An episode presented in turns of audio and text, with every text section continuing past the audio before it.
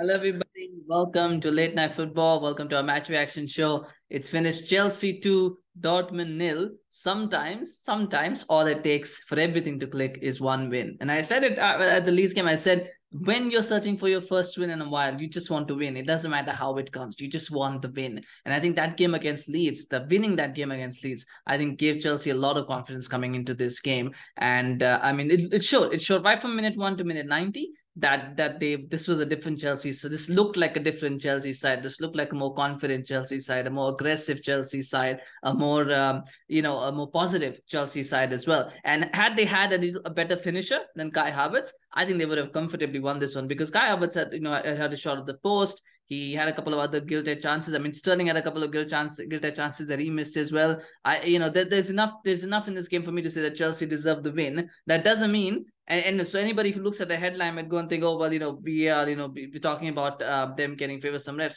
The VAR decision, I, I think the second decision was correct. The first decision was harsh, and we'll talk about that. But it doesn't mean that just because Chelsea got help by VAR that they didn't deserve to win. They deserve to win, but they did get help from VAR as well. I think both points can be true. And um, the fact is, though, that I, I feel do do I feel that Chelsea have turned the corner? I feel yes. I feel they have. This result is going to give them a lot of confidence going into the next few games. I I do believe that it's too late for a top four push. I do believe that, but I mean it's it's never too late. But I mean you know, they still can make the Europa League spots. They can still you know maybe try and get deep into the Champions League. I don't know if they can win it, but I'm sure they can go deep into it. And I, and I think this will give Potter a lot of confidence as well. Something his his job has been on the line. He's been under so much pressure. Winning a game like this in this manner, they've kept a clean sheet. They've scored two goals. They've dominated Dortmund by the way, a team that has not lost since the start of the of you know since post World Cup. They haven't lost. Is their first loss.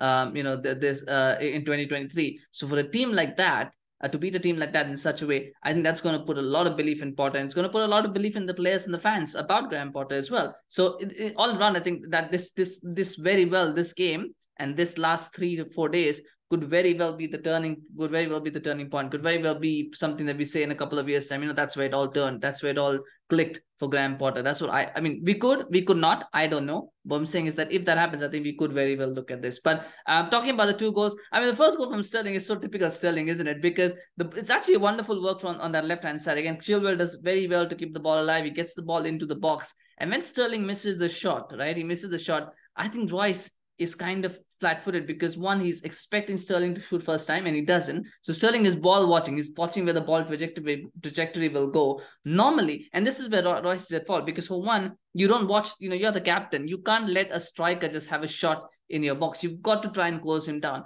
Doesn't matter if he misses it. Doesn't matter if he scores. Uh, you know, you've got to go and block him And He doesn't. He just he's ball watching. He's trying to watch the trajectory because he's trying to go for the block rather than uh, he's trying to you know trying to get his body in the way or whatever. But that's not how you do it. You've got to go in for the block. Doesn't matter because if he had made any kind of movement towards Sterling, he probably would have got there before. Like he would have got cleared or got it cleared because of Sterling's miss. But because he's ball watching he can't react quickly when Sterling misses. And so Sterling has another bite of the cherry.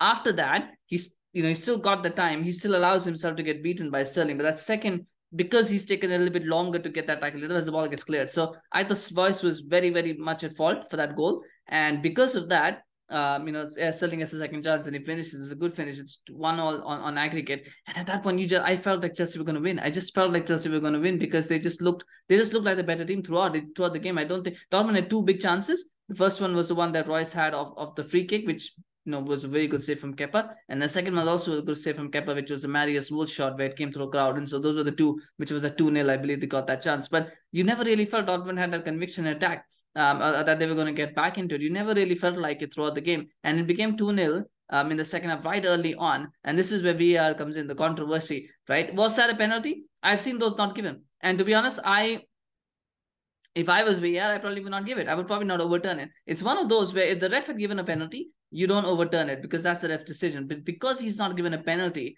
I would not have overturned it. If I was VAR, I would say, no, that's not, you know, the ref has made a decision. It's a gray area.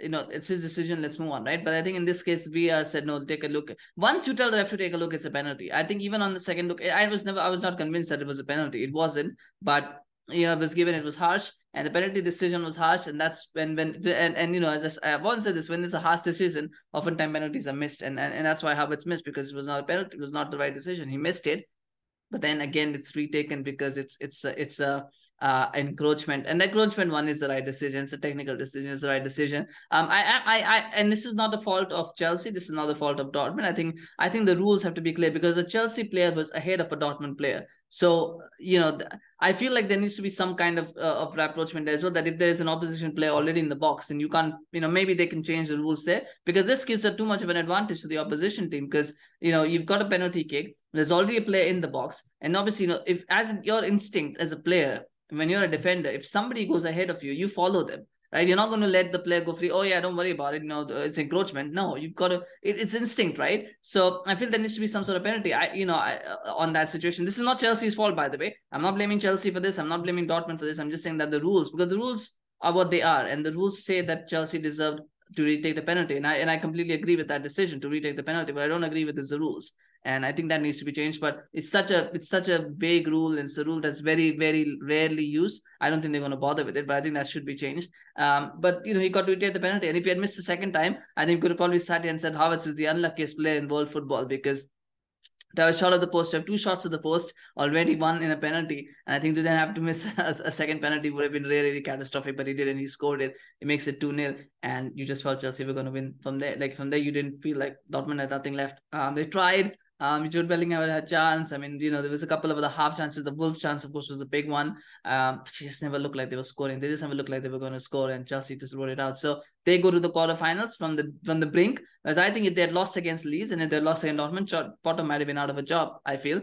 I feel maybe. but now he's won both of them. He's won both of them, and I think now he's safe. I, I think I, I do feel now that um, if they can get a good run from here, I, I think they can go on a good run from here because they've got a, got a few players back from injury. I'll talk about that. But they've got a good run. I think, but, but but I think Potter should now really be relatively safe and secure till the end of the season. But who knows what can happen? But um, I think Kovacic coming back from injury was, was was has been a big plus for them. And Kovacic is my man of the match because I think him and Enzo Fernandez together they dominated that midfield. They gave nothing away to to to uh, to uh, to Dortmund. They completely controlled that uh, that middle of the park. And what was interesting was Dortmund kept insisting on playing a high line. They knew Sterling was fast, and they knew Sterling was playing behind, and yet they kept playing a high line. I thought that was risky. That was really really you know borderline um, crazy. What they were doing was they playing a high line because Süle is not fast.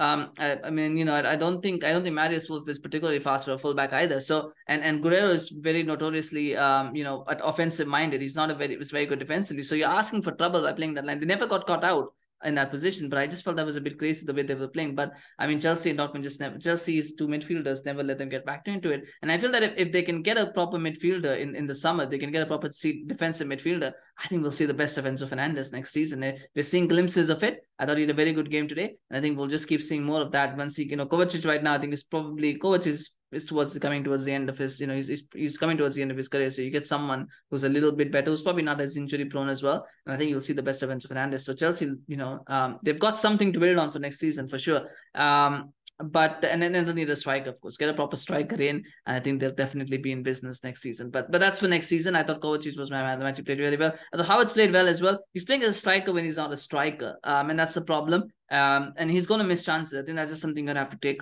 on the chin um, that he's going to do that because he's not a striker.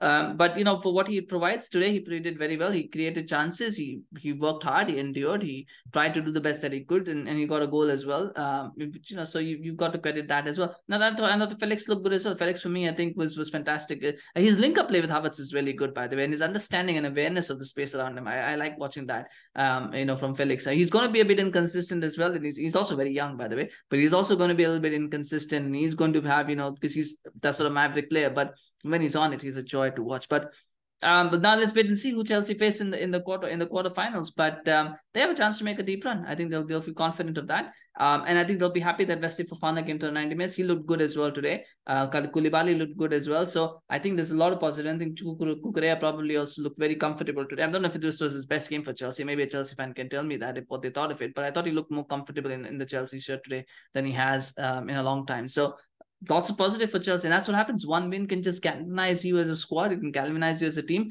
And now you just continue building on it. They've got another win now. And then just going to keep doing that, keep building momentum and see where that takes them at the end of the season. So, uh, congratulations to Chelsea. Congratulations to Dortmund. I think Dortmund fans will just have to accept that they were just second best today for everything. Yes, the VR decision was a bit unlucky, but the fact is that they were just second best. They just never got in the game. Maybe there was a hint of complacency. They thought that 1 0 Chelsea not in the best form. We can kind of just coast through. And, and get through. Maybe there was a hint of complacency. The injury to Julian Brandt didn't help as well. I think again, bit unlucky there as well that they lost Julian Brandt to injury so early on because I think he's someone who can really stretch defenses, and so Chelsea weren't that tested defensively. But you know, at the end of the day, Chelsea deserved the win. I feel so. Um, congratulations, Dortmund. I like I love Dortmund. I like watching Dortmund play. So it's sad to see them go out, but one team has to go out, right? That that's how it is. Uh, you know. Anyway, um, smash like if you enjoyed this video. Smash like for Chelsea's win. Of course, uh, do share your comments on the game. Share comments on Chelsea's performance. Um, you know, what do you think? Can this be the building block of something uh, something great this season? Let me know. Of course. Thank you so much for watching. Do subscribe to our channel on YouTube. Follow us on Facebook, Twitter, Instagram. We appreciate your support uh, in keeping this channel going. So please continue that. Take care. We'll see you again soon. Bye bye.